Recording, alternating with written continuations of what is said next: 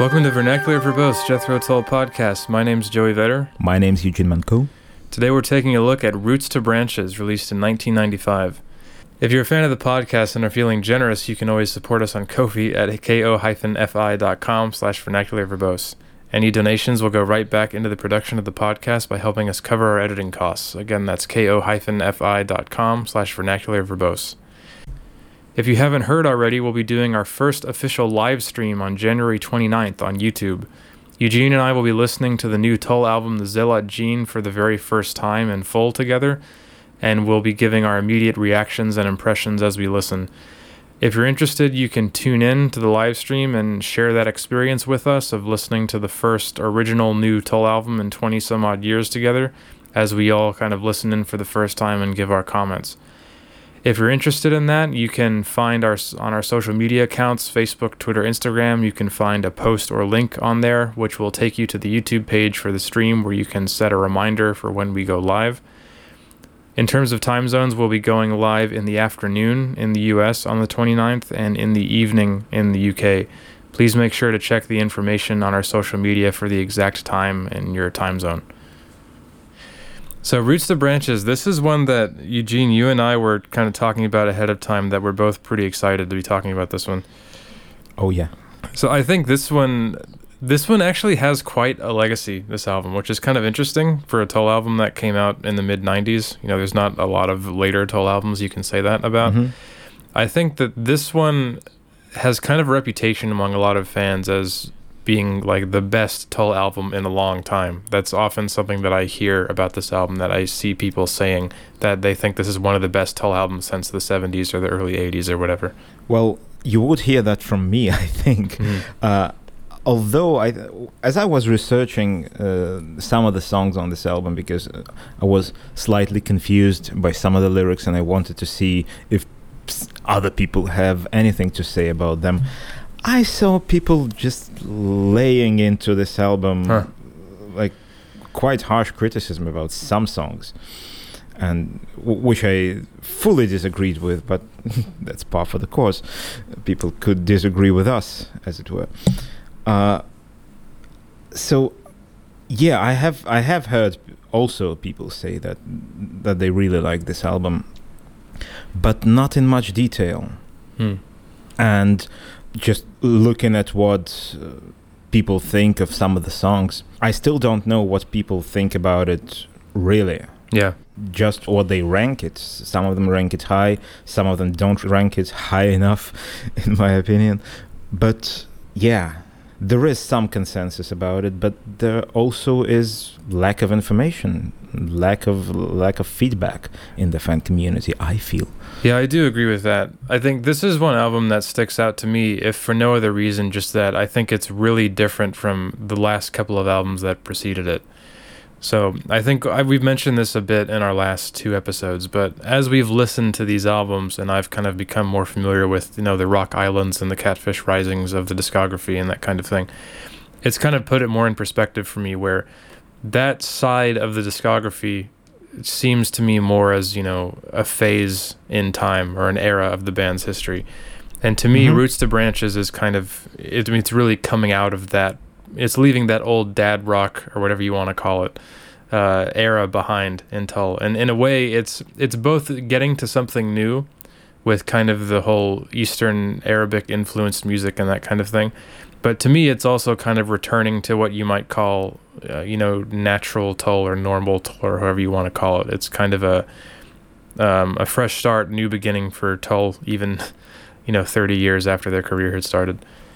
It does feel like that to me. What what would you say was natural Tull or normal Tull? What is what is more natural or normal on this album that you think compared to the late 80s albums? To me, a lot of it just has to do with Ian kind of leaving behind his whole persona of kind of like the rugged, uh, you know, high, highwayman, which Mhm. is kind of what I felt he was adopting on a lot of the past two or three albums. And uh, you know, I can't knock what Ian wants to write about. Like, obviously, he's his own person; he'll write about whatever he wants to write about. That's fine. But to me, it, it, it always felt like a persona that was kind of forced, and it may just be because you know there was already 20, 25 some odd years of material before that where that kind of persona wasn't really there, in my opinion. And uh, so f- to this, it kind of feels more like reverting to the mean of you know progressive influenced music that's more in the wheelhouse mm-hmm. of what Tull, what is more familiar, I think, for a Tull fan to hear, in my opinion. I think Ian has always had personas. Yeah. Like all the albums have been written from the perspective of one persona or another.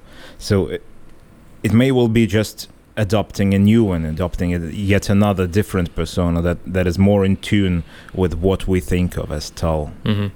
One of the things that people often, the ways that people describe this album, you know, when I hear people talking about this album or when I see critics who have written blurbs about this mm-hmm. album or something, the thing they usually latch on to is the whole Eastern Arabic music thing that I just mentioned. So a lot of like I see this labeled as kind of like the world music album or that kind of thing. And I don't really agree with that that mm-hmm. much. Like obviously I see where it comes from. Like there there's undeniably, you know, quote unquote world music influences on quite a few of these songs, I think especially in the first half. But I don't really know if I would say that it's strong enough to like characterize the entire album through that lens because I think there's a lot of other tracks on this album which uh, don't really adhere to that style.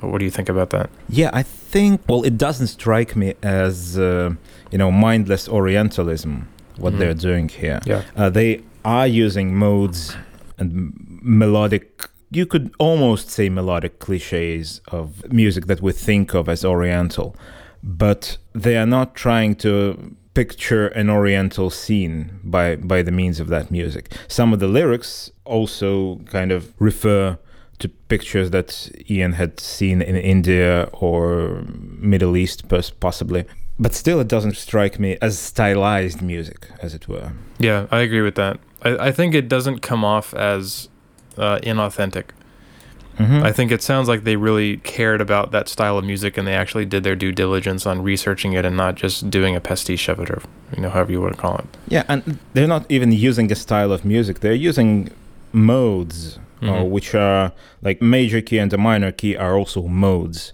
And the two very prominent modes they're using are Phrygian, which is like minor, but it's got that half step of the root note the motion in half steps, which you hear on many of the songs, will be that, or Phrygian dominant, which is also which is a pop- popular East, Eastern motif that you will hear in tunes like Miserlou, mm-hmm.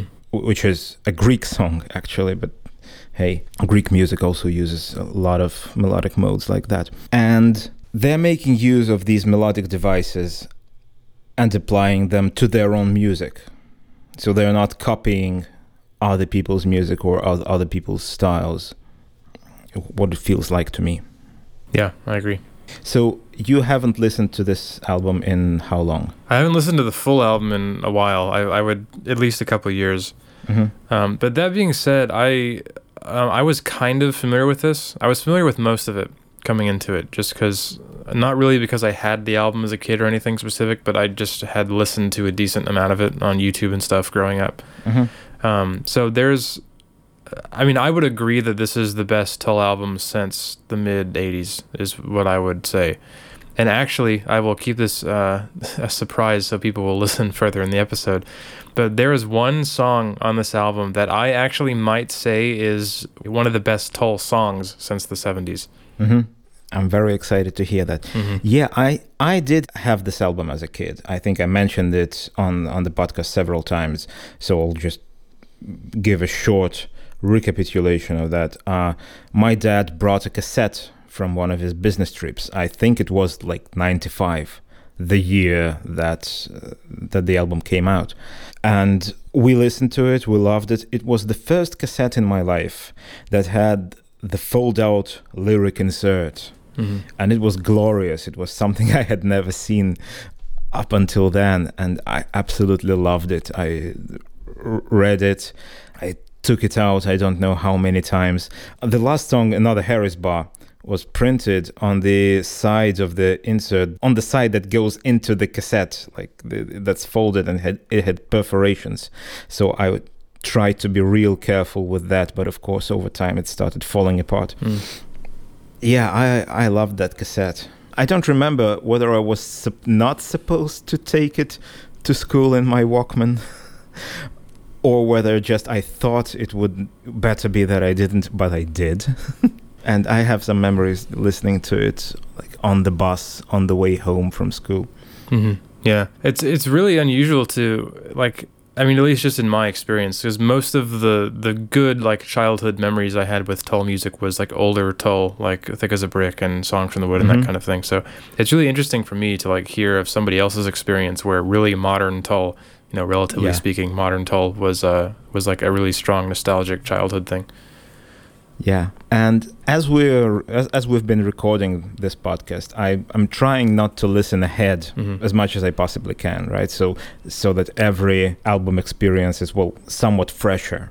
And so I put off listening to it. I didn't re-listen since at least since the- at least the spring. And I think possibly just coming from Crest Rock Island and Catfish Rising and being immersed in that era and coming back to this album, it feels like this was one of the most emotional album released since the beginning of the podcast, since Passion Play, possibly.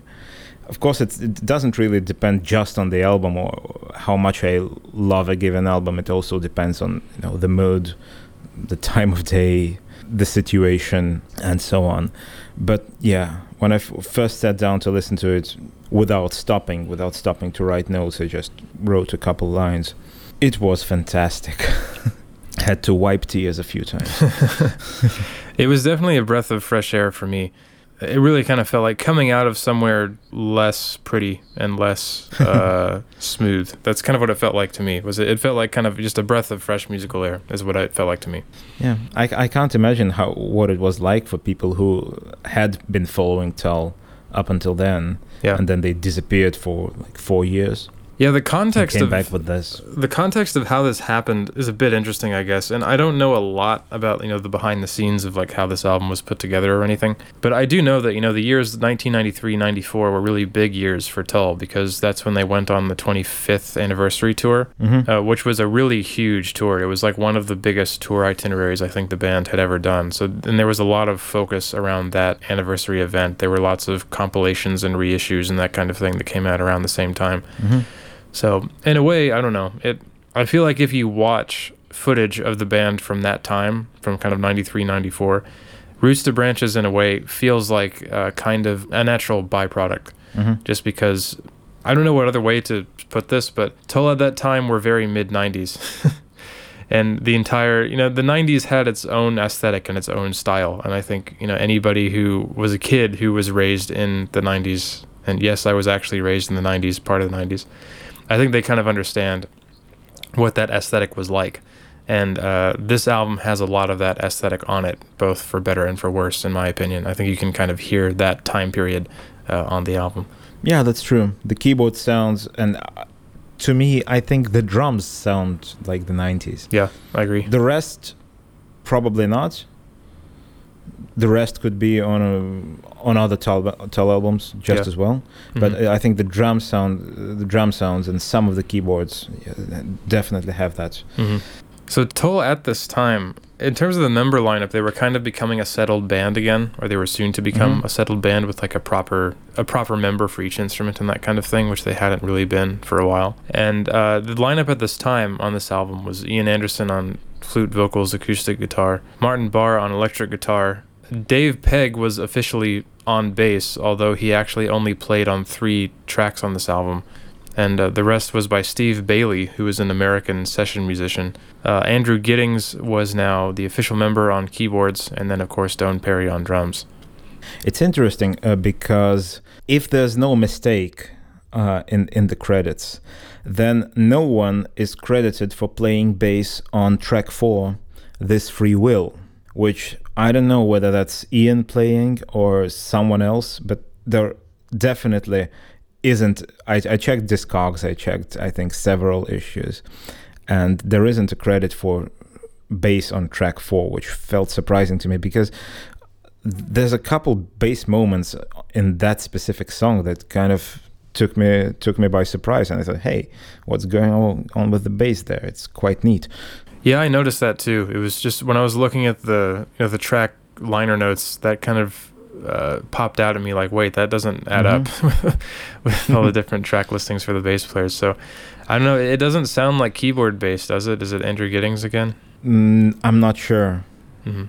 Does it doesn't? It sounds sounds like like a bass guitar.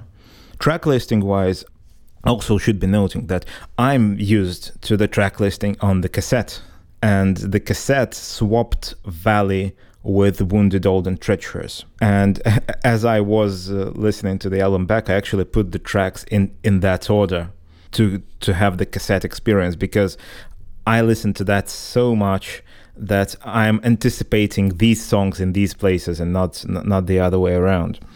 So I don't know. I gave it a listen in, in the proper order again yesterday. I'm I'm not sure which track listing I think works better. It might be the cassette. Yeah, I never even knew that the cassette had a different track listing until you mentioned it to me. Yeah, it's just to save space. It, it, gives a better split between b- between sides, hmm so don't have to re- rewind really. So I remember you mentioning that the cover art for this album is one of your favorites in the whole discography. Oh, yeah. Totally. I I really love it. Hands down, one of the best style covers. Uh, it really, really depends on how well it is printed, though, because I've seen different. Well, online, I, th- I saw different r- reproductions of that, and we had like a bootleg CD of that as well, which wasn't printed we- very well. That little noisy background that the image sits on, it needs to be quite deep and quite crisp at the same time. It it shouldn't be too light because when it's too light, it becomes too noisy, and it's like the image is sitting on a on a TV static or something. hmm But when it when it's printed well with with good color reproduction and actually becomes a deeper color, and you can see the little specks when you when you focus on it, then it works really well. What do you th- think about this cover? So I don't want to be labeled a heretic or anything, but uh, I don't think I like it as much as you do. Uh-huh. I think the concept of it is really cool. I like the concept of, you know, when you have like that center thing with, um, if you, if you pay attention to the details of the kind of the ring that goes around it, it's really interesting. It's, it's all different kinds of, uh, you know, things that represent both nature and you know man-made structures Yeah. and that kind of thing. And I think that's cool. Like I don't think there's anything wrong with the concept of it.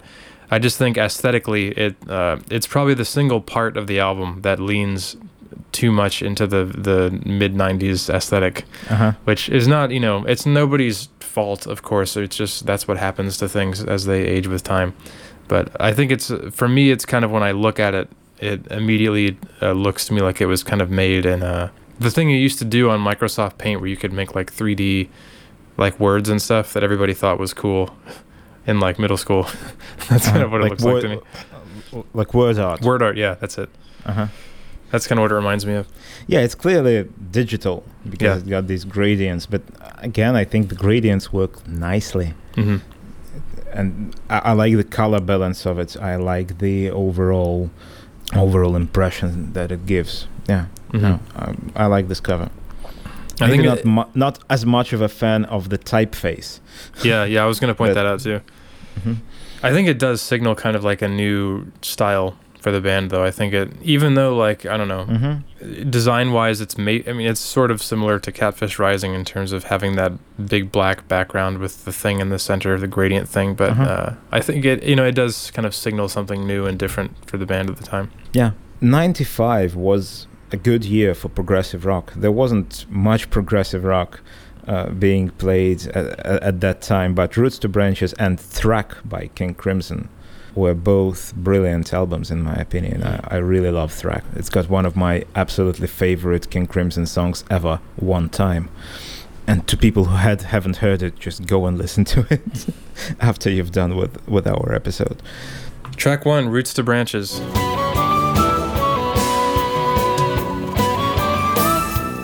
Words get written, words get twisted. So right off the bat, I know I say that every time, but right off the bat, a lot of effort put into uh, the opening of this track is really interesting. Mm-hmm. uh, they clearly spent a lot of time trying to kind of get this like hazy opening and uh, it's very interesting, like the different kinds of percussion, which is kind of all over this album, not just on this song, Mhm. but uh, a lot of different percussion they brought in just to use on this intro. Hmm Yeah, and it, it signifies straight away what kind of what kind of music we're going to be hearing on the album because um, the opening riff is based around the Phrygian mode, so we're shown very clearly where the album will be taking us. This this song is well compared to the Tull albums we, we've been listening to lately and and even earlier ones is a little unusual because it's not a high energy first track Yeah. like we've been hearing mo most of the time since I don't know Stormwatch. It actually reminds me a little bit of Beastie, Mm. which has that same slow and dark and slightly foreboding mood, which it sets. And we know, like when they do that on Broadsword, uh, it takes some time to get to a higher energy track. The exact same thing is happening here. This is a great song. Th- there's a brilliant moment in uh, Martin's guitar solo when he's playing what appears to be a very straightforward run of just groups of four no- notes, just climbing up. But Doane switches to six eight underneath that, uh, while, while the the entire track is in four track is in four four. But in that moment, Doane, Doane switches to six eight, and it gi- gives a completely different polyrhythmic feel to that little moment. And then they just go play a little bit of three. Yeah, I, I was gonna mention that moment because so this is the first time I've heard this entire song from front to back in a while, and so a lot of the times when uh, when I are going back to songs that I haven't heard front to back, I often forget what the bridge was like, and so this was the first time I've heard the bridge in a while, and uh, I forgot how progressive it was, and then like you said, they kind of go into that like random jazz passage, which is kind of funny. Uh huh. Thematically, I think that this song is interesting because Ian put out Divinities in the same year, and that album, in its concept, it was of course completely instrumental, but the concept was evident from from the cover art and the track names. It was ecumenical. It was like bringing together the views from different religions and looking at them and look, looking at what's beautiful in nature and in man-made things through that lens. And this is kind of a different view of the same. I think in, in the lyrics, we are exploring a God that has to be different for everyone, while everyone is spinning their own story and their own power fantasy, probably. I mean, that line, I hope the old man's got his face on. He, he'd better be some quick change artist, quick change artist, as in a god who has to be a different god for everyone, for every religion, and for Mhm. every priest, and for every person who's praying. This song has a hint of the songwriting approach that I've come to notice in later Ian Anderson songs. And I will be coming back to it a lot in, uh, I think, on, on .com. And if we're going to talk about later albums as well. When he leans too much into it, it tends to I probably tend to dislike it, but not here. It's what I call kaleidoscopic writing. It's when he's utilizing like a flurry of images that aren't really connected to each other. It's kind of cinematic and kind of kaleidoscopic and kind of like flicking through a stack of photographs or different images like looking in different directions. In this song, the images are connected by conclusions and commentary and this is what makes it work. Ian comments on what he's seeing, but also the overall trick in this song is to kind of make it cryptic. So what I mean is like small phrases, short phrases in wet and windy priest holes, grand and vast cathedrals, high on lofty minarets or in the temples of doom, listing images, li- listing diff- various pictures. But the cryptic effect that it gives to this song, it works very well with its idea because the song is about messages the messages that are understood and misunderstood. Words get written, words get twisted. Old meanings move in the drift of time. So, uh, the song in itself being a cryptic message is a really, really effective literary device, I should say. Yeah, the whole thing about kaleidoscopic writing, one of the immediate examples that it makes me think of, if I'm thinking of the right thing you are, on uh, Homo Erraticus, I remember there being one song where he kind of goes into a passage of just kind of random, non-associated words, Yeah. and it's it's the one that has like Facebook and The Walking Dead in it. Yeah, yeah. Uh, it's Enter the Uninvited. Mhm. Yeah. Exactly. This is exactly what I mean. When, when it comes to Ian's vocals, not on this song, not just on this song, but on this whole album, to me, this is kind of the first album where it sounds like he's trying to hit some notes that are out of his range. What do you think? Uh-huh. I don't get that that impression a lot. I think it feels on this album that he's he's not straining himself too much. Mm.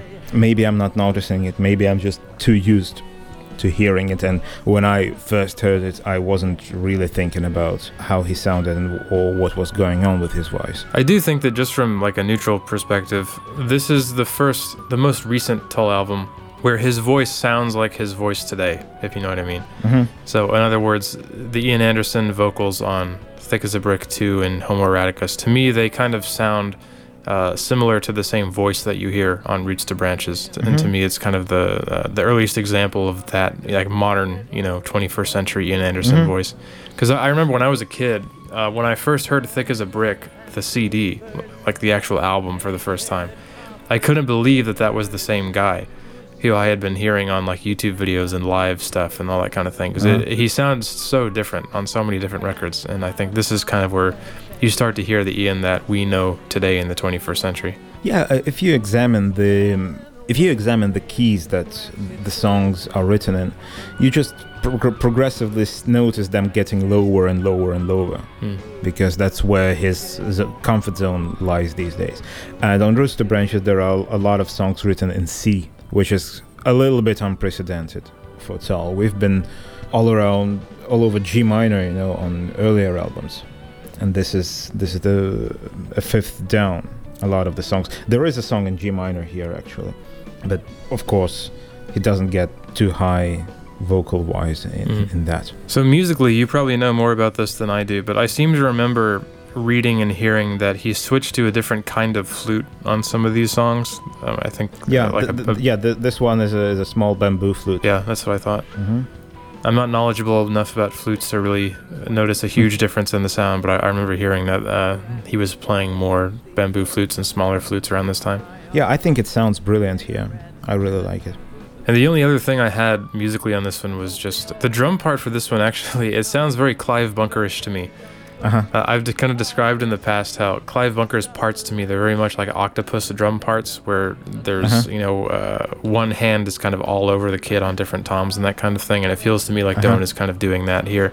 So it, I don't know, I, I don't know if it was intentional, but you know, it sounded like to me a, a callback to Clive Bunker almost. Yeah, could be. There are a few interesting drum parts in this one. Yeah. I think few songs where I think Doane is doing. Well, we don't. We still don't know which things are characteristic for Doane or not at this point, do we? Yeah, one thing I have caught on to. So our last album on Catfish Rising, I mentioned the very beginning fill of the album, which sounded Uh-huh. a lot to me like a Lars Ulrich Metallica fill. I've noticed quite a lot of those on this album. He likes doing those, just kind of the big Uh-huh. like. I don't know how to, how I'd explain them, but just um, lots of full tom fills going back and forth Uh-huh. the snare of the toms. Yeah. And Martin, I think, stopped playing so many pinch harmonics. So there are a few, even even in this song, I think, but he doesn't lean into them, so it becomes more tasteful. It becomes just just another color. hmm So I think he kind of inco- finally incorporated them into his own style. Yeah.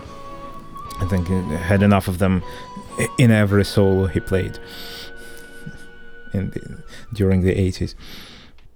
Track 2 Rare and Precious Chain. rare and precious chain. Do I have to tell you, tell you once again?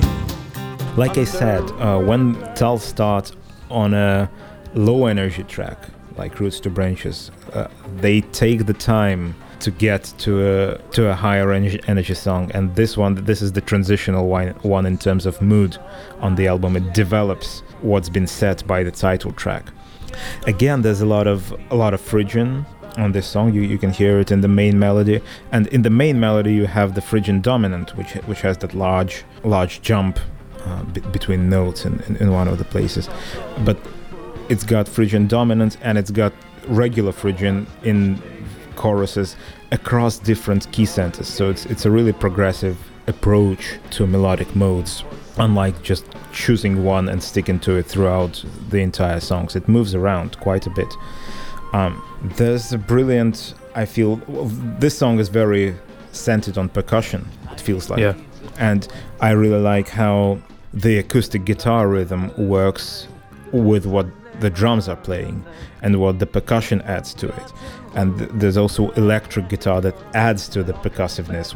I think there's with, with the use of delay on like palm muted notes. And I think the sound of this song is just even more unusual than what we've heard on the title song and even more slightly unexpected and I think quite brilliantly put together in terms of in terms of production, in terms of how different instruments work with each other to the point that you don't really feel them being different instruments like the percussive parts enhanced by the palm muted guitar. It's really it's really an ensemble that's playing this. How do you feel? Yeah, this one is really cool. I really like it. It so this is you know one of the tracks that leans the most into kind of uh, you know the Eastern Indian Arabic. I, I'm not educated Mhm. enough to know exactly what uh, what influence this particular song is in, but it it's one of the songs that is leaning the most into that. But at the same time, it doesn't feel uh, you know gimmicky or inauthentic, which I think is an accomplishment whenever you're dealing with uh, you know different kinds of uh, world music styles like that. And there's a lot of, I mean, like the guitar is so central to this song, I think. And there's a lot of really cool guitar tones that Martin's using, a lot of which I feel like he's Mhm. never really used before. A lot of them sound quite new for him, uh, the way that he's using guitar in this track. Yeah, the guitar in the chorus or bridge, whatever you you want to call that, the No Gold of Fools, etc. There's a guitar that's following what the strings are playing, or vice versa. The string, the strings and the guitar are playing the same, the same motif. Da, da, da, da, da, da, da, da, da, da, dum, dum, dum. And the guitar is kind of in the background to the strings. But then on the last line, the strings cut out and double tracked guitars appear, who kind of reply to these to these first three lines Mm. in a different key in a different well key center and that's such a sonically brilliant moment and the way the the timbre of the guitar works with with the strings i think throughout the entire album they've really i think found a combination they found a, a production i don't know a production technique a mixing technique where the sounds of, of the keyboards and the guitars complement each other so well Yeah. that it really feels like ensemble playing that none of these parts is more important than the other but they they all combine to to a whole. While on the previous albums we've been kind of listening and saying that these keyboards sound really 80s because they they stack out. Yeah. they felt like here's a keyboard part. Here even though some of the keyboard sounds do give us a kind of a 90s impression they are still mixed together with the, with the rest of the band so well that it doesn't really you don't really notice them as being separate from from everything else if, if you know what i mean if i'm making sense maybe i'm just so used to this album that it kind of imprinted on me I was going to mention the keys because the degree to which they're used for atmosphere mm-hmm. on this song and other songs on this album is kind of interesting. And I feel like it's kind of in a way that hasn't really been done before, at least to this degree on Tull songs. It, it, there's a lot of songs on this album where it feels like the main job of the keyboards is to provide atmosphere. You know, not necessarily to play melodies or play chords or that kind of thing. And this is Mhm. one of those songs. And like you said, the key sounds haven't aged great, but I mean, I think they've aged better than some of the 80s ones. Mm-hmm. So it's it's, it's pretty interesting. I think uh, some of that is actually continued on .com even uh, to a certain degree. Mhm. The way that key, the keys are used for atmosphere. Maybe that was just an Andrew Giddings thing. I don't know. I, I think it was, yeah. Yeah. I think it was one, one of the things that he enjoyed doing. The bass is slightly slappy. I think I've noticed in a couple of, Hmm. in a couple of places, but there's not too much high end on it, so it's you don't really notice that it's slap. It's just kind of a choice of attack. But it, it, it, it does have, I think, a couple of slap bass moments. The lyrics on this one, what I wrote down was mildly erotic and dare I say slightly BDSM. Uh, However, this song has no like no hint anymore of this self-conscious, uncomfortable sexual tension that Ian has been putting into into some of the songs that I've been criticizing. Uh, so we're, we're past that. Yeah. We're Mhm. into a better songwriting territory. Uh, this one also has a, a bit of the kaleidoscopic approach, feels like. Uh, but like this one, Forgotten Rooms, Dark Catacombs, all of those. But this here is very cinematic. We get flashes of different things and places coming out of the dark, and there's a reason for for that because, as per the song, they all come back to you. It's a song about flashes of memory. So this approach is necessary and is opposite. We're supposed to be like piecing the story together Mhm. Yeah. from these separate images.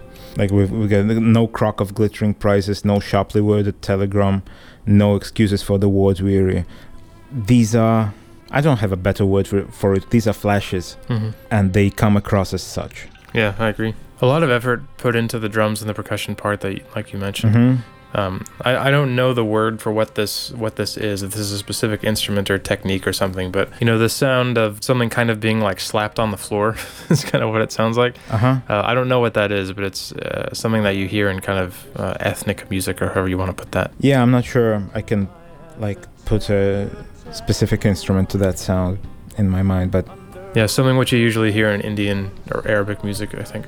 hmm should uh, is it supposed to be an imitation of the sound of the whip? Do you It sounds like a whip. Yeah. hmm Track three, out of the noise. glued to the curbstone staring frozen at the stop sign too see that crazy suicide Uh, I love this song. I think this is one of the best tracks on the album. And it, it's really interesting because there's things happening on this track that I don't feel like the band have ever really done before. Uh huh. Yeah, there's a certain, there's a very like kind of jazzy funk light sound to this song. And especially with Martin, I feel like Martin is playing parts on here that he's never really played before on Tull material. Uh-huh. It's a, you know, a lot of like really funky jazz guitar parts. And, you know, not just the songwriting itself, but I think this song is mixed really, really well. It, it comes across really clear, and uh, especially the bass sounds really great. It sounds very punchy and uh, and we're really in the middle of the mix as opposed to being buried under it or that kind of thing. hmm Yeah, because well, it's a, it's a very groove based song. Yeah. Yeah, so we're up to the to the high energy moment hmm being brought here for, from the understate, slightly understated title track. The intro, it feels rhythmically confusing. Uh, like, like th- there's many songs that begin in such a way where you don't really know where the one is. Yeah.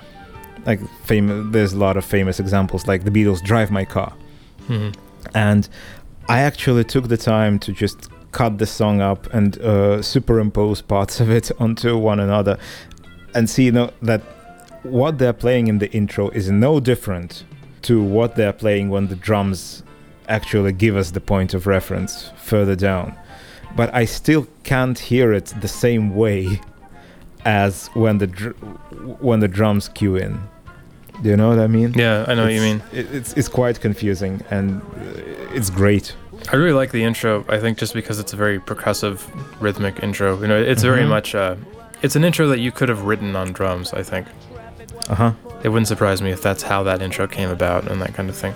Yeah, lots of pauses in it, like sort of Flyingdale, filing Dale Flyer situation. Yeah. Where, where you don't really know where you are until you've got the beat. There's another rhythmic, interesting rhythmic thing in this song. I'm talking about the choruses. I'm talking about uh, the way the choruses begin on the first line, the, the line "Old Dog of Experience." I noticed that Ian sings this line in a different way every chorus. Hmm. There's three choruses, and on the, on the first one, the word dog lands on the one. So it goes old dog of experience. And in the second chorus, the, the word dog uh, lands after the one. So the one lands squarely between the two, between old and dog. Old dog. And the third chorus, the old mutt of experience, is the hybrid of the two because the word old is kind of earlier, like in the first chorus, and mutt is after the one, like in the second chorus. Three different lines. Yeah, I can hear that now that you pointed it yeah. out. yeah, again, I just cut the, cut them up and overlaid them one on top of the other, and you can really hear how how it comes back to a synchronized uh, line on the on the ripping through the black and yellow caps. There's also some kind of John Evans esque uh, Hammond organ sounds going on, like Mhm. and, and organ stabs and that kind of thing. Yeah. In terms of lyrics, I don't think there's much, you know, hidden depths in this song. It's, a song about a dog, which is again, which is brilliant. I think it's a, a great moment in Ian's songwriting when he writes about various characters, and this time, this is not even a human. Uh, Mhm. Like we've had that before. Like we've had songs about mice and songs about horses, and now this is a song about a dog. The line "Some towns I know he could end up in a restaurant" feels to me like a bit of a callback to the slightly questionable bits from uh, Thick as a Brick newspaper, Hmm. where, where there's a story about a couple who had the, their dog cooked and served for them on holiday. But yeah, very cinematic lyric. Also, I love the line "works to a discipline of ritual undertakings." Mhm. Yeah, this, this is the one that I mean I knew I liked this song before, but I think this was Mhm. the one that on my most recent you know, listen to this album for the podcast, this was the one that really stuck out to me the most as being uh, Uh-huh. something I'm definitely going to be coming back to in the next couple of weeks. It's energetic and it, it's also uh, mid midway. It's modulated upwards, but it's done very tastefully. You don't really notice it happening. It's not like on the nose. Mm. But it just injects a little bit of of energy into it. Track four, "This Free Will." It's been a long time coming, babe. Long time loose amongst The first hint of uh, Andrew Giddings' oboe samples on this one. Delightful. I really love how they sound. And I mean, again, about the, the ensemble playing, the guitar and the oboe com- combine so well together. Su- such different sounds, sounds from such different worlds, if you will. But it just works. I had the total opposite opinion on the horn sound. The horn really, I don't have a lot to say on this one. I mean, to begin with, it, it wasn't one that really stuck with me that much, but the horn sound really kind of took me out of it because Really? um, not just the horns, but the string sound as well. It almost, it sounds kind of harsh and almost approaching atonal to me at points. Well, I don't know. I, w- I will disagree because some of the string sounds can, you know, sound synthetic and can sound unnatural. I think the oboe and the, the clarinet and some other songs are they feel like the best samples they they could co- come up with, uh, the, the best w- what was available at the time, and they really sound great. I think, and just they contribute to the overall sound, to the overall timbre of the band. It's funny, I feel like there's something with an oboe in the 90s, like a MIDI oboe. I feel like you can hear that in so many different places, on so many different Yeah. things from that time period. Yeah, it could have been, you know, a fashionable sound at Yeah. the time. There's a moment uh, with the strings. Is it the strings or something else that's kind of brought in and silenced, probably in reverse, maybe? Uh, the moment before the line sharp points in an ink black sky. You don't, you don't really notice it if not specifically paying attention to what's happening in the background, but it's it's again kind of production and arrangement moment that works so well with the song. This is the one where we don't know who played the bass, Yeah. and on the bridge, uh, you can hear some really great bass lines underneath. My guess is that it was Ian, but who knows? Yeah, he's not credited with that, but uh, it feels like he's stopped writing down everything he did on an album Mhm. in the credits. Could be. If it was Ian, I mean, kudos to him. it's a great part. So they're switching to a 6-4 in the outro. Again, a kind of a progressive moment, giving it a bit of development at the end. Yeah. I, I was surprised on a lot of this album how progressive a lot of it was. And I feel like I've said that about a lot of uh, recent Tull albums, but uh, I, d- I think just because I haven't heard them in a long time. But I think part of me thought that the progressive side of Tull had kind of declined a bit as they uh, got on. But I mean, I think it really was still alive in uh, so many of these later, uh, these later albums. Yeah. Do you have any observations about the lyrics on this one? No, I don't have a lot on this one. I think the title, "This Free Will," is interesting, just to see them tackling a subject like free will.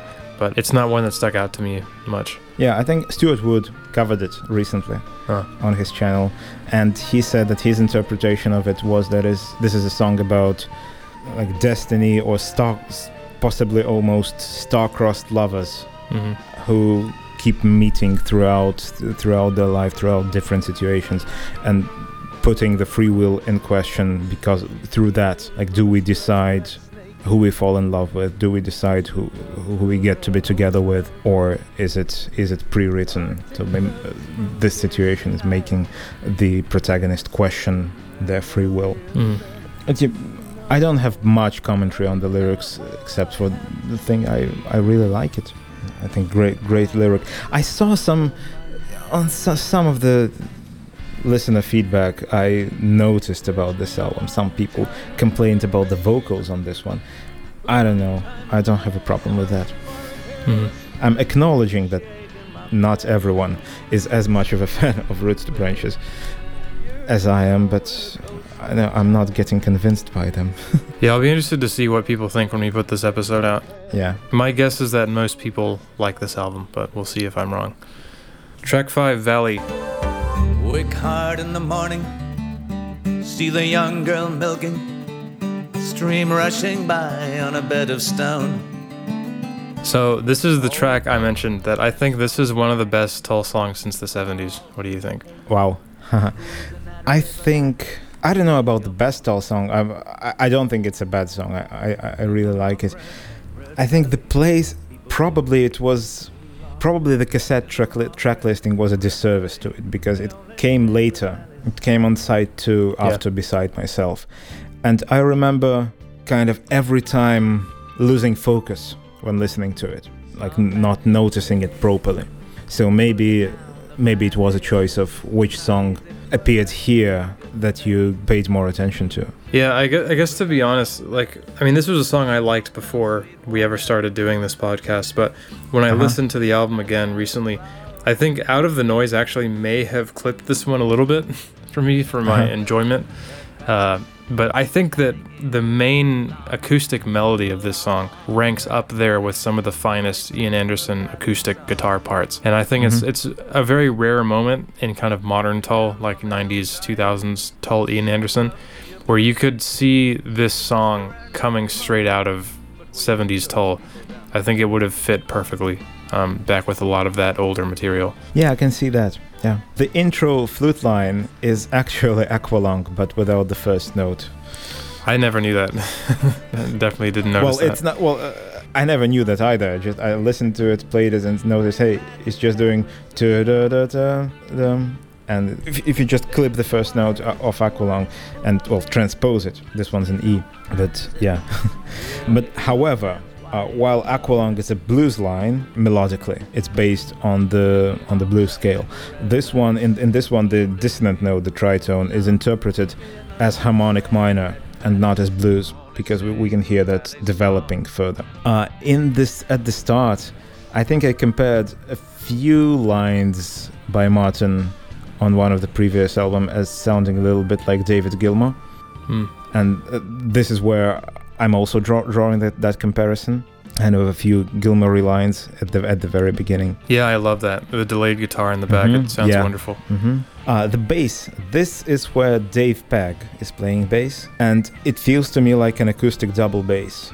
Mm. I didn't really get that straight away. I listened to that at first. The the way it was mixed, I thought was is that like key bass? Is that double double bass samples on on a keyboard? But no, it's very clearly. A, a human being playing an acoustic instrument it's just mixed it's mic'd possibly with a lot of low end Mhm. and it's mixed the same way. On the guitar solo, it kind of the bass tone changes in a way, but I followed it as I listened, and it doesn't feel like the instrument had changed. I think they probably gave it a little bit of a different treatment on the mixing board or overdriven it a little bit maybe because it's as it's accompanying the guitar solo it doesn't feel like a double bass anymore but then it does again and if i listen to it closely if i follow the lines it doesn't feel like there's a switch between a bass and a bass guitar Mhm. So that that's really interesting. So this song, even though I was praising it a lot and I, I love it, there's it's not really perfect for me. Mhm. And I think the intro is actually one of those things about it I'm not a huge fan of. I kind of think the intro wasn't really necessary for a song like this, Uh-huh. um, especially because of how disconnected it feels to what comes immediately after it, where you have the acoustic part coming in. And um, it kind of bothers me, especially because I think the sound on, I guess this whole album is, it's very trebly,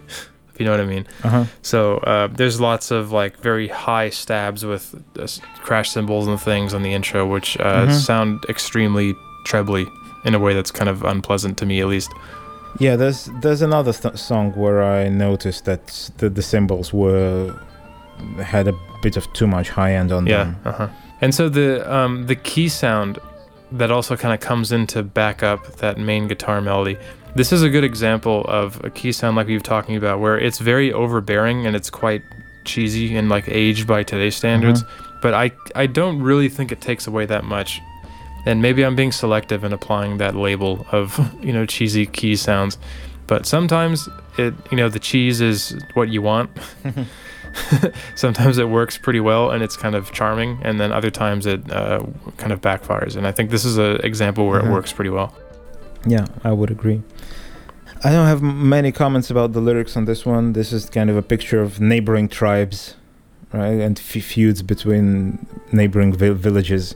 Yeah. And I like how, well, I, I'm saying I don't have much com- mm, commentary, but I like how, sort of where we are, the point of view we're looking at this from, comes across as you know slightly self-important, slightly too self-important like the the people of the village that we're in they're saying we've got snow melt sweet water they've got that valley road that they made Yeah. and it feels like like the, the valley road is a better achievement isn't it Mhm. than the just the natural resource that the, these people are taking advantage of I, I'm, I'm unsure about the verse uh, the moses verse because I don't know how it connects to to the rest of the story in the song. It it, it, it clearly so, sort of outlines the the moral codes that the, these people have and that they are supposed to be following, but I don't think it's uh, it's it's not really explored.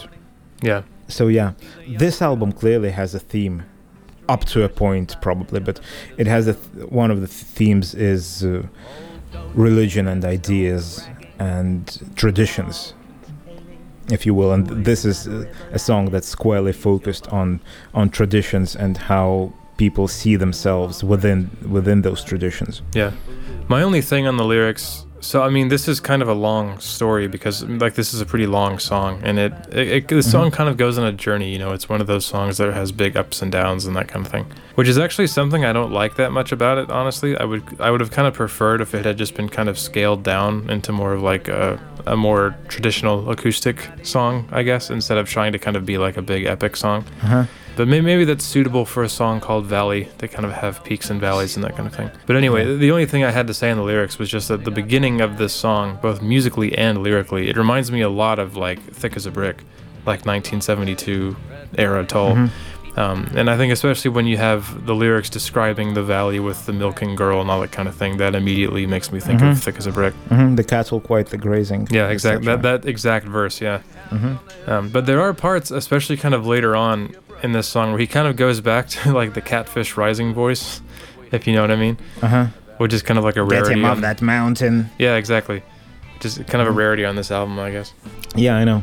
And possibly uh, this verse kind of sticks out to me as I, I don't know how how it's supposed to connect to the rest of the song.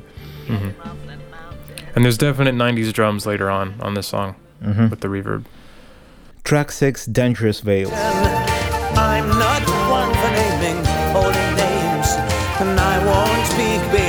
Those dangerous veils, though you might hate me just the Again, same. I've stopped commenting on the Phrygian mode because we have it in pretty pretty much every song. But we've got it again. The, the intro, uh, the, the intro flute line actually has the same notes as Valley, so it kind of feels like a continuation of that. Feels connected to, to the previous song in, in this way. Song is a straight 4-4, but I think rhythmically made very exciting by by the drum parts and the rest of the instruments, like jazzy moments in it, and I don't know, an exciting song. What do you think? Yeah, the th- first thing that immediately stuck out to me was the really complicated drum part, um, Mhm. which is obviously that caught my ear immediately as a drummer trying to figure out what's Sure. going on. So that was that was kind of cool to hear, and I don't have a ton on this song, but I, I thought the chorus is nice. You know, there's this song doesn't do a lot for me, but the I thought Mhm. it's it's generally pretty nice, and there's a lot of very interesting parts in it. I think the part that made me kind of stop in my tracks the most is towards the end. I guess it's I don't know if it's quite the outro, but it's in kind of the later half of the song. Uh-huh. There's a part where some kind of jazz standard chords come in, and it, it literally made me pause the album as I was listening because it was one of those feelings I got where I immediately recognized that song, but I couldn't, I just Uh-huh. couldn't place what it was. And I'm still not entirely sure. It like one of those moments where it, rem- you it reminds you of a song, but you just can't place it. Uh-huh. And part of me wants to wonder if I'm thinking of like Cantaloupe Island, if that's like the chords I'm thinking of, but I'm I can't really place it. Uh-huh. I don't. I don't think I have that reaction to it. I don't, I don't think I'm recognizing something, something in, in there. But yeah, there's there's a jazzy moment in there. I like uh, on the last verse where where we have uh, instruments coming in one after the other. Yeah, the, it almost like it almost gets like math rocky. Yeah, yeah, yeah. You've got you've got the flute, and then then the little guiro line that goes just quick, quick, hmm uh, the p- p- percussive sound. Then the toms very, very quietly in the background. Then the keys, then the guitar, and then a snare line. Uh, a snare, probably a roll, right, or just just a straight snare build up Mm-hmm. that builds up to, to to the last verse. Really great. And the outro, uh, the feels like to me one of the heaviest moments in Tull music, Mm, yeah. and quite funky and quite heavy, and and with the double bass pedal at the end. There's also the part. I mean, this is a very eclectic song. There's a part even earlier where they go back into kind of that like jazz standard passage, Mm-hmm.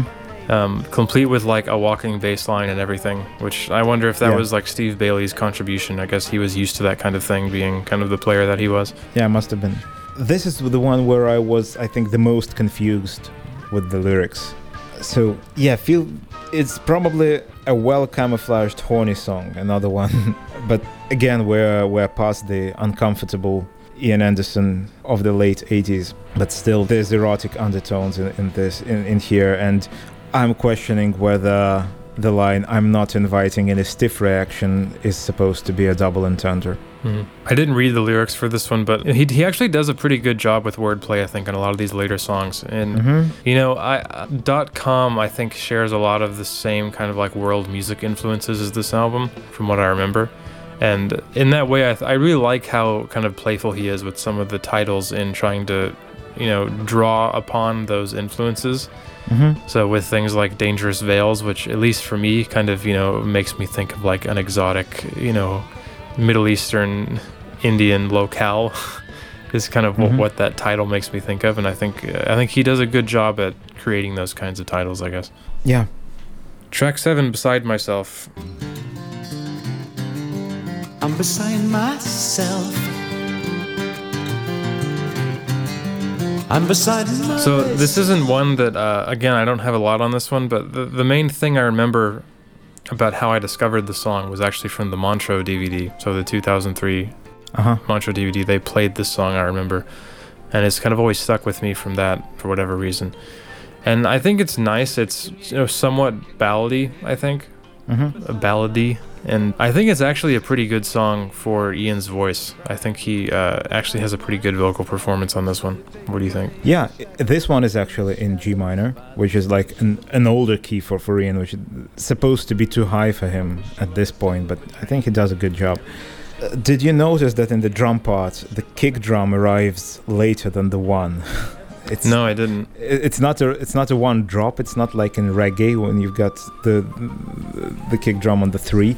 Uh, the kick plays on the end of the one, so it's really syncopated. hmm I remember, I don't know if this is related, but I remember reading an interview with Ian where he was uh, talking about drummers and Tull drummers and that kind of thing.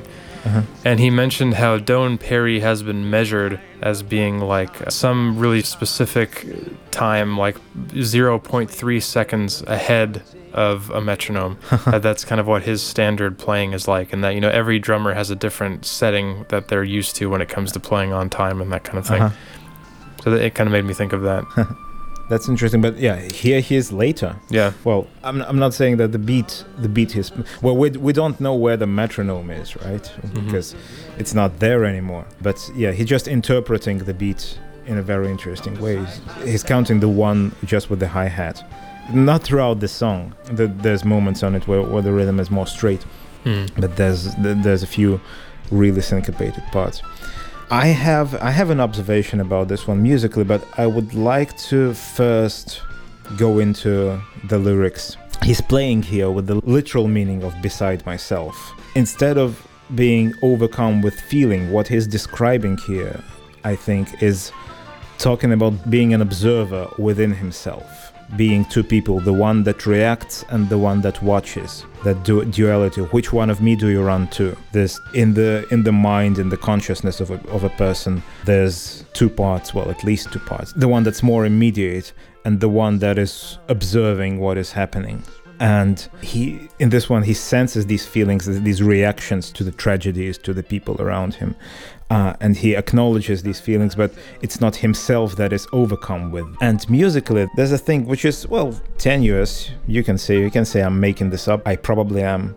The the song is uh, the harmony on the so- in the song is based around well, very heavily based around two chords. It's based around g minor and C major 7. And the interesting thing about these two chords, uh, th- they appear in, in the chorus, they appear in the in the opening lines of the verse, is that these are the same chord but with a different root note.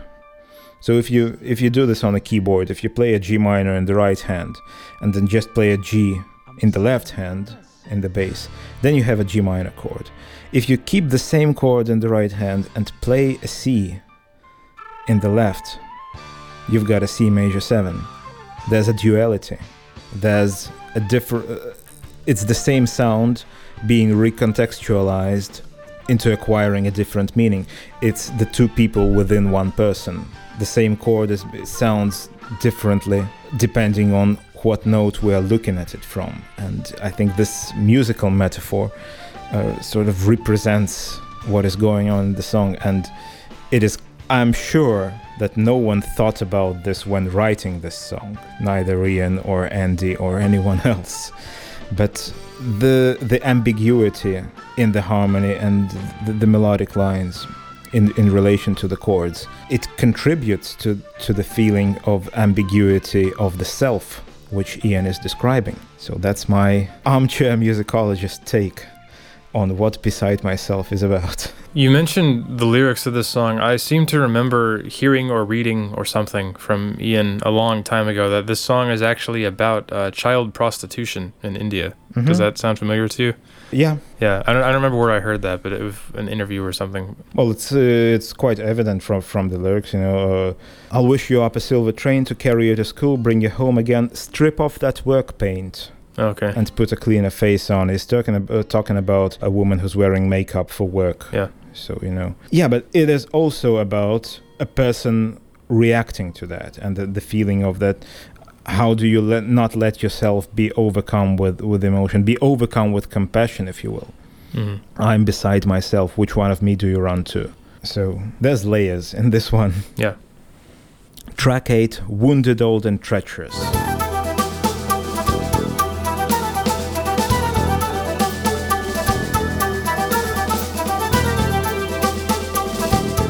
This is very likely one of my favorite songs on the album. hmm Uh, as I was again, as I was researching what people think. Well, I wasn't researching what people think. I was researching what whether people had ideas about the meaning, uh, specific meanings in the song "Dangerous Veils," but I haven't found that. I saw someone refer to this song as embarrassing, and no. this is a wonderful song. I, I really love it. I really love the the seven eight flute line. One of the things about it, uh, this is not my idea at the outset. I shared this song with someone, and they said it reminded them of Frank Zappa. And I immediately s- saw what they mean. Yeah. Uh, they didn't point out a specific song, but uh, over time, I think one of the song songs I can draw a direct comparison to is "Cosmic Debris" by Frank Zappa from the album Apostrophe. Uh, that sort of unhurried, almost spoken word delivery of the verse contrasting with the higher energy melodic chorus is one of the things that Frank Zappa did a lot. And one of the things I noticed this time as I was listening to it, there's a keyboard line after the, the first chorus, after the little melodic insert, the little melodic bridge after the first chorus. So it, it ends on that. It's a key line that doesn't appear el- elsewhere on the song. It's it's a one-off. I'm not sure what the sound is supposed to be, what kind of instrument sample that is. It's a little bit percussive. It's not a straightforward marimba keyboard, keyboard marimba, sampled marimba. It's something else. But that line immediately put me in mind of uh, Ruth Underwood, the key, the uh, mallet player for Frank Zappa, the famous marimba and other malleted instruments player who was one of the stars of Frank Zappa's live band. Uh, so again, I'm not sure they were directly referencing Zappa, but something about that song made them made Andy play that line. If you know what I mean? And I think th- it was kind of just channeling the spirit of Frank at that point. Yeah, I can see that. I've I've never really been well, I've never really tried to get into Zappa really, which I think is Uh-huh. kind of surprising for a lot of Tull fans because I know a lot of Tull fans. There's a big overlap between Tull fans and Zappa fans, I think. But I know enough about Zappa to know what his style is like, and I, I agree that this is kind of in that wheelhouse. This song really surprised me when I listened to this album. Just I'm sure I've heard this before, but it's been a while. But it, it really stuck out to me. Um, the central melody is so groovy on this Uh-huh. one. It's really amazing, and I love how they mess with it kind of over time as it comes back and goes away. So there's kind of a part later on where there's this interplay between the snare and that central flute melody, and it just sounds so great. The way that it sounds very addicting, the way that they um, meld those two together. Yeah. Uh, the, there's this melody comes in twice as a sort of solo throughout the song, and in the middle there's the snare full follows it, and they're playing a seven together. And the second time it does that, uh, they, they do that. They superimpose this seven-eight flute line over a straight four-four in the drums, hmm and the flute kind of is playing circles around it and repeating the the, the theme until it kind of breaks out the 7-8 into into a solo. Mm-hmm. into breaks out of repeating that that melody into improvising into soloing. And that that is a fantastic moment. I've always absolutely loved that. And th- that melody, it's it's very like I don't know how else to say this, but it's really emblematic of the mid '90s. hmm I don't know if that makes any sense, but just the way that melody sounds, it sounds like the '90s to me. really And I, I don't know what other way I can put not, that. not just the 90s style just the, the 90s not just the period. '90s period. Like Wow. just something about the way that that the the notes that were chosen for that melody, it, it represents the '90s to me. Mhm. The mid to late '90s specifically. I, I don't know if I can really explain why though. It just it just feels that way to me. Oh, that's fascinating i've never thought about it like that I, And one one more '90s thing on this song I'll mention too is so the piano sound, the piano that kind of like lazily stabs in and out when Ian is doing Yeah. that little talking thing. I don't know if it's exactly this same sound, but it's very similar. It's really similar to like the classic '90s house sound. uh-huh So uh, I'm a huge fan of house music. It's one of my favorite genres in the world. And uh, when you listen to, you know, classic house like Golden Age house of the 80s and 90s, they have this incredible piano sound. uh-huh This just really bright, really this really kind of hot piano sound that really sticks in your mind and it's a very similar sound to what is being played here. Yeah, I don't know what what kind of electric piano that is. I'm, I'm not sure. I'm sure some of our commenters will enlighten us. I, I I hope so. It kind of sort of reminds me of a Yamaha electric piano, but what do I know? I'm really can't comment with any kind of expertise. Uh, this is the one where the cymbals fe- felt to me extra jangly Oh yeah. in the later part of the song. Again, uh, Martin is playing some pinch harmonics on the guitar solo, but they're again in here quite tasteful. They're not overwhelming and not leaning into them. And a few other things. There's a very quiet organ line in the background of the first verse and of the verse that goes uh, a walk on the quiet side. So both times. It's barely audible. It's not. It's not forward, but there, there's a few very very tasty organ lines. In the in terms of lyrics, it has a bit of a callback to Bungle in the Jungle, in my mind at least. It's a little cryptic, it may be referencing again films or literature that I'm not aware of, but it kind of gives me the vibe of the, sort of a serenade of the concrete jungle eh, with a bit of a film noir, hard boiled main character strolling through that. And Yeah. I, as I was thinking about that, like I talked about one of the songs on Catfish Rising having a, to me, a book, vi- a fantasy book vibe. If anyone, I don't know if you read because you're not much into fantasy. I, I, I think you you probably haven't. If anyone has read the Dresden Files by Jim Butcher, it's a series of urban fantasy novels about a magician detective. This song suddenly felt to me like this could be the main theme to the Dresden Files because it, it, it has that kind of atmosphere to it. Yeah. It's a really weird song. It's not really a song I would expect Tull to make, but I think it's cool. It has this kind of weird swagger to it that Tull has not really done Mhm. before. Yeah, I was a little bit afraid that you wouldn't you wouldn't like it. No, it's cool. I mean, I think that the main melody, I mean, whatever else happens in the song, I think that's an amazing melody. And I really loved listening Mhm. to it. Yeah, it's also quite quite long. Yeah, it is. And I, I think I was expecting you to say, yeah, it's fine if only it were a little bit shorter. well, nothing. None of the long songs on here are too offensive to me. That was actually something that I Uh-huh. was thinking about. Honestly, was there was a couple songs on here where I was trying to think. You know, would I prefer that this be shorter? And I I didn't really come to a conclusion uh, where I Uh-huh. really thought that. Except maybe Valley, just because I I kind of wish that Valley was a different kind of song than it ended up being. But uh, Uh-huh. you know, whatever. Track nine, at last forever. I didn't promise to stay the pace. Not in this lifetime, babe, but we'll cling together. So this is another kind of older ballad type song, I would say.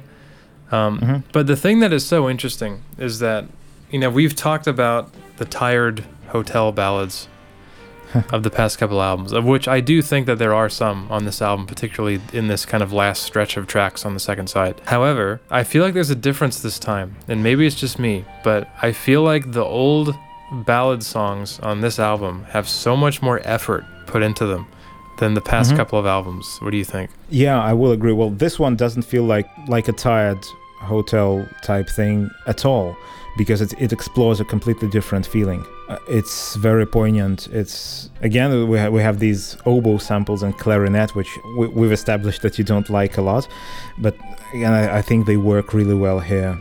There's a very you know straightforward kind of emotional manipulation at the beginning where there's a major to minor switch in the in, in this oboe melody but it's again it's very it, it's not out of place. It's it, it do, does what it is supposed to be doing because this song is exploring death. This song is exploring the the feeling of leaving pe- people behind and of the feeling of being left behind when someone dies. And yeah I, I don't really have a lot to explain here I do think this song would be a lot better with real strings and real horns. I Mhm. think it kind of drags it down for me, kind of the syntheticness of it. Oh, you know, everything could be better with real strings and real horns instead of samples, but that's what they had. I like the when the strings come in, the the, the last notes that they arrive on are so d- delightfully thick. They have so so much low end in them and just sound very powerful. Rhythmically, they do very nice work with three four around the middle of the song, and this is Steve Bailey, is it? On bass, Yeah. I think he's Mhm. playing a fretless. It sounds to me. Some of the acoustic guitar work on this song reminded me a lot of Jack-A-Lynn. It sounded very Uh-huh. uh, reminiscent of that. Yeah, I think I know what you mean. Again, not not much to comment on about about the lyrics because it's just it's all there, and it's what I said. It's an exploration of death and life that continues when people walk out of our lives. Yeah, this is one of the more low key tracks on the album, I'd say. hmm It's quite well emotionally. It's quite heavy to listen to. Mm. So it's not it's not a light-hearted sort of listen listen and forget ballads. It's it has an impact, and I think it's delivered quite well. Track 10, Stuck in the August Rain. But I'm still stuck in the August rain. Stuck out in the cloudburst once again. I think uh, in the album track listing, a welcome song after At Last Forever. sort of an enough about death. uh, this is probably the poppiest track on the album, but I do enjoy it. Uh, On this last stretch of songs, we are well out of the Eastern influences. It feels like Yeah. It doesn't seem like there's there's any of that anymore. Even beginning with probably Wounded Old and Treacherous. Yeah, I agree. That one had that one had a few Phrygian moments in it, but since th- the last three tracks, completely free of that, and ju- just I think it kind of works as a palate cleanser. Mhm. J- just something a little bit different to finish off. This one very cleverly it modulates upwards twice throughout the song. There's three verses, and each verse is uh, a whole tone up from the previous one, and you don't really notice it when the, when when they do it. It, it just again, it's so cleverly done. It's, it's done differently both times, so it doesn't seem like they're repeating the like they're retracing their own steps Mhm. throughout the song and the the, fir- the first time they do that they just stay the chord they landed on they stay on it and sort of pretend it's it's the new it's the new center and the second time they do it it's a noticeable jump but it's in the middle of an instrumental section. So you don't really notice that they're they're establishing a new center for the for, for the upcoming verse. A new moment musically in terms of keyboards there's a brass patch that's appearing. Yeah. again yes it's not real brass. It would have been better if it were real brass but i think it's nice. I think it gives it gives it a good sort of a fresh fresh sound compared to the previous songs A lot of my opinions on this song are kind of similar to b- both of the previous song and the next song, to be honest. uh-huh. But uh, I feel like it's a slow moving ballad, but I still feel like there's more life here than in the past Mhm. couple of albums that tried to do similar songs like this. And, you know, I think a lot of the melodies here are not bad. I I don't think this is an offensive song by any means. hmm I think it might have been a better song if Ian's voice was stronger. Uh-huh. Because I think, like I mentioned, I think this was kind of where he was starting to go for stuff that was uh, a little difficult for him. hmm But yeah, I don't know. I, I probably would never choose to listen to this out of my own free will, but I, uh, I don't think it's bad for what it's trying to be. I, I can't really fault it too much. it's got a pastoral sort of Yeah. feel to it like songs like Wond'ring Aloud hmm but it's it has a slightly darker side. It, it, it pictures it pictures a pastoral moment, but the person who's experiencing it cannot be in that moment. hmm In their head, they're somewhere different. They're stuck in the August rain. They they haven't they haven't processed some events in their life that keep haunting them. Yeah. This is what what, what it feel, feels like. Single-minded in my gloom but this is where they the song has a hopeful tone to it so even though the person is stuck they are it, it feels like they are getting over it Yeah. in the context of the previous song uh, you one may imagine that this is the death of a loved one that they are still they are still experiencing and re-experiencing Yeah, I can see that. Track 11, Another Harry's Bar. Another Harry's bar. Or that's the tale they tell.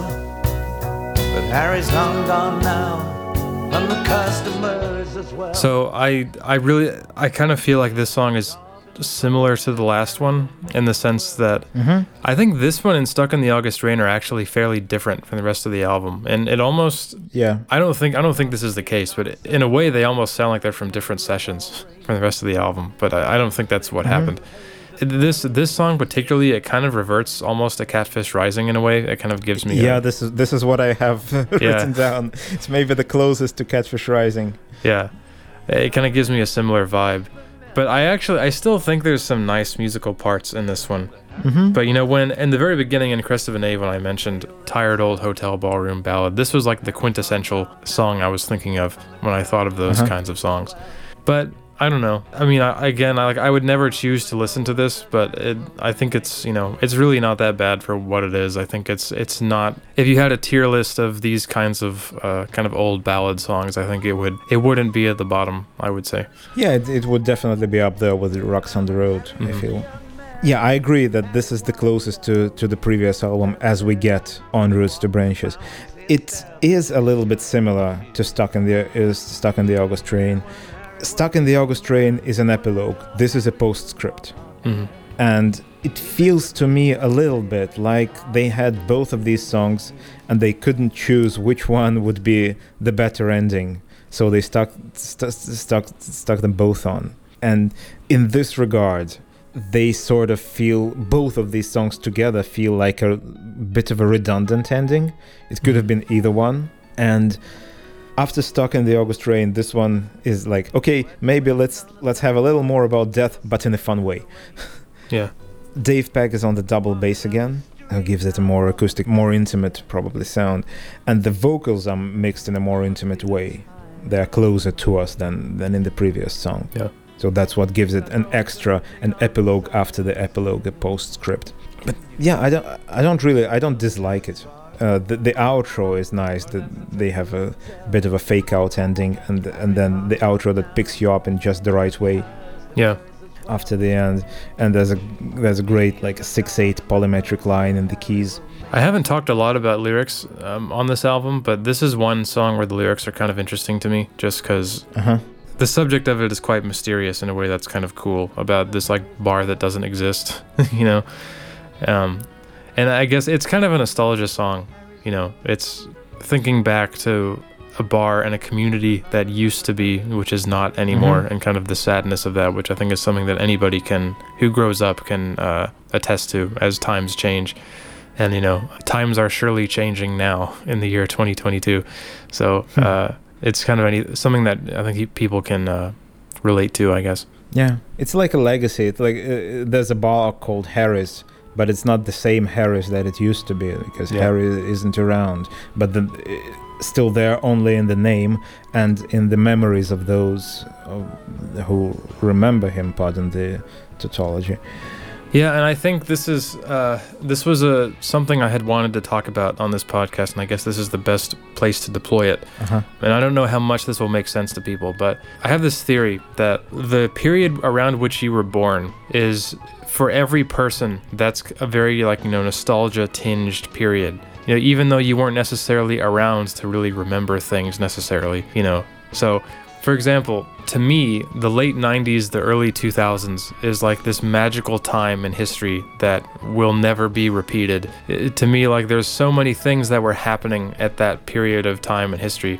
that were so innovative and unique and special that we will have never seen since then and we will never seen again. And to me, this song, uh, it kind of is about that feeling to me. And part of it is kind of complicated also for me because this album kind of came out like in that period, you know, like in the mid 90s, um, which to me was like a very, uh, it's like a special uh, period of time in a bottle that you'll never be able to get again. But I kind of suspect that everybody feels that way about whatever period of time they were born in. Um, so there's kind of a connection between this song and that kind of feeling to me, although I don't know if that's a stretch on my part. hmm No, I see what you mean. It's a song about memories. Yeah. And it's a song about something you're, you're not getting back, Mhm. but you're still getting it back in your mind. Yeah, I think it's just the feeling of uh, remembering something and being the only person on Earth who r- really still has that memory. You know. hmm Yeah, but the, the protagonist in this song latches onto this memory and uses it to, to drive them forward, will make this world turn, turn right. You know, this Mhm. what they have from the past will, will have, help them move forward. But it's a really surprising ending for an album like this. I feel like. Mm-hmm. I mean, if you look at where this album was on track one and where it is on track eleven, it's it's, it's a really different place. It's kind yeah, of interesting. it's been, it's been a journey. Yeah, and I I think part of like it's just because in the last several tracks, the whole ethnic world music thing is completely out the window. Like it's it's nowhere to be found on a lot of the second half of the album. Yeah, probably. Well, three tracks at least. Mhm. like I said. I think that this song is here because it's more hopeful than Stuck in the August Rain. Mhm. Like, uh, either of these two songs could have been the last one, Yeah. and either of these songs could have been could have probably been omitted. I'm not saying I don't like them. I, I'm not saying I resent that they're both here. I, I love that they're both here, but sort of the feeling on how the album ends is a little ambiguous because it, to me it, it ends twice. It ends on Stuck in the August August Rain and it ends on another Harry's Bar, and Harry's Bar is more hopeful, and this, this is the f- the feeling they chose they chose to end the album on. Mhm. I have one last story to tell about this uh, Yeah. song, which do thi- go on. Yeah, this is kind of uh, this is like a personal thing, but it's just something that this song always makes me think of. You know, you kind of had your story on Slow Marching Band on Broadsword about something Uh-huh. personal to you that uh, was related to the song, and I guess this is kind of mine. So my best friend growing up, he his parents owned a hotel, and they still own a hotel, but in a, in a different state, and uh, he, they would always have to take him to the hotel while they were working, like during summer break and stuff like that. And so he would just kind of like be hanging out in his parents' hotel doing nothing all day. And a lot of the time he would call me to come over to his hotel and just to, you know, to to play games or whatever to keep him company. And uh, they had a restaurant in this hotel, and I don't remember the exact name, but I think it was Harry's Bar and Restaurant, or it was uh, Harry's Restaurant or something like that. And for whatever reason, I don't know why, but this restaurant was never open ever. I have no idea what the deal was.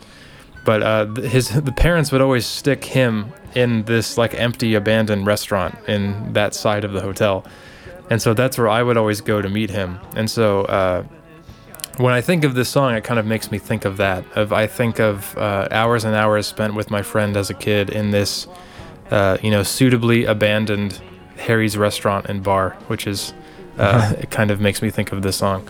That's cool. It's really cool. It's one of the things that this isn't what the song is about, but it adds another dimension to Yeah. it, and it, this is not what the, the the main character of the song is doing, like having a drink with a dog. Yeah, But it's like like you could see that person there as you were as you were in that abandoned rest. Oh, I mean, yeah, it's the same idea of like the abandoned Mhm. restaurant where you never see a soul. Uh huh. Also, uh, That's- and just also coincidentally called Harry's. Or maybe not coincidental. Yeah, the restaurant, you know, from a time period that you will never be able to access again. The same Mhm. type of feeling. Yeah, that's great. Thank you for this story. So, when in conclusion, when we talk about this album, it's I actually kind of felt like this album was more difficult to talk about than I was expecting, I guess. But my general take on it is that I I agree that it's the best. I mean, it's certainly the best album of the '90s in my opinion. But there's moments on this album that I think are really kind of highs that the band hadn't hit since. For me, it would be under wraps. For a normal Tull fan, it would probably be like you know Broadsword or earlier. Yeah, as we've established, I've slightly come around on Under Wraps. Not not to become a massive fan of it, but Mhm. Now I can you know I can see what what what they were doing.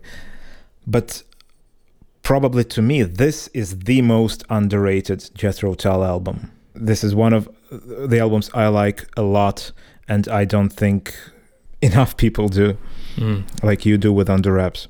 And you know, I can't really.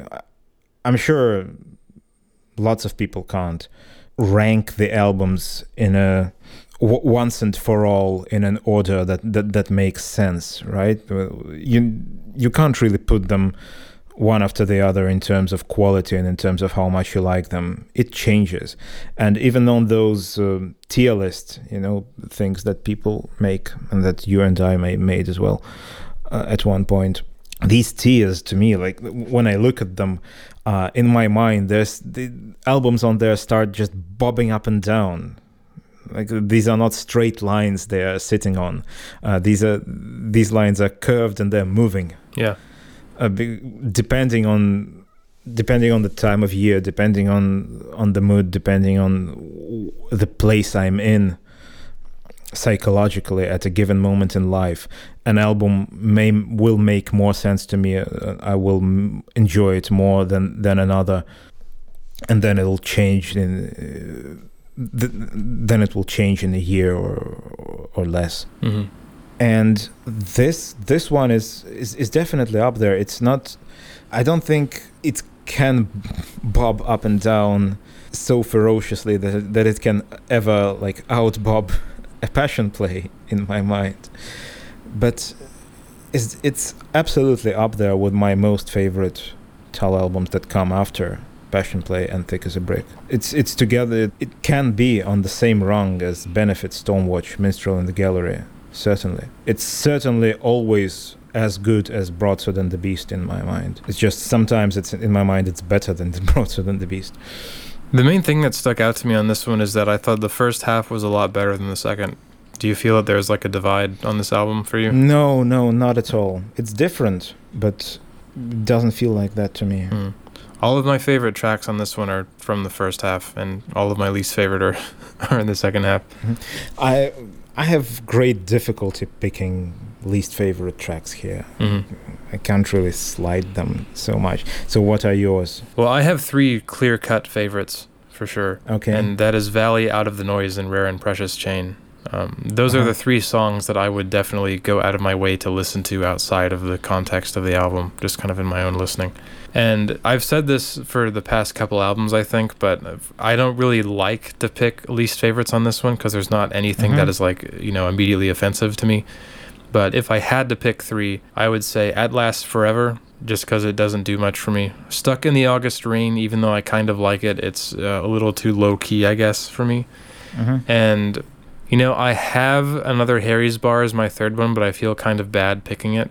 So I'm looking through my notes, wanting to see if I want to pick a different one instead. You don't uh, have to, you know. I don't know. I might maybe this free will instead of Harry's Bar as my third least favorite, but uh, Okay. I, I don't feel strongly on the least favorites again on this one. It's extremely difficult for me to, to pick uh, least favorites and and favorites as well because uh, well I know Wounded Old and Treacherous is probably my favorite one on the album but it's not far ahead at all from from your favorites from Out of the Noise from Rare and Precious Chain from Dangerous Veils Mhm. from Beside Myself and I I so I won't I can't pick three because Wounded Old and Treacherous will definitely be in in the three but then it it will be a rotating cast of songs. And for for the least favorite I don't I don't think it's possible for me to pick. I th- I thought I was going to pick another Harry's Bar just because well it just because of the redundancy you know? Mhm. Stuck in the August Rain is the epilogue and another Harry's Bar is another epilogue and which one? But you know after after your story i i can't even i can't pick it in, in good conscience no. So maybe maybe august rain maybe it's a tie between august rain and harry's maybe but stuck in the, in the august rain is also a great song i c- no i will refuse to pick the, the least favorite song We almost had this pretty. We were always pretty aligned there. yeah but i i can't i can't pick at last forever as as my least favorite it's it, it's such a beautiful and emotional song Thanks everybody for listening. We only have one album left in. Uh, I guess you'd call the pre the pre 2022 discography. Um, so we'll see you all in two weeks with .com as we kind of close out the old discography. see you cheers Thanks.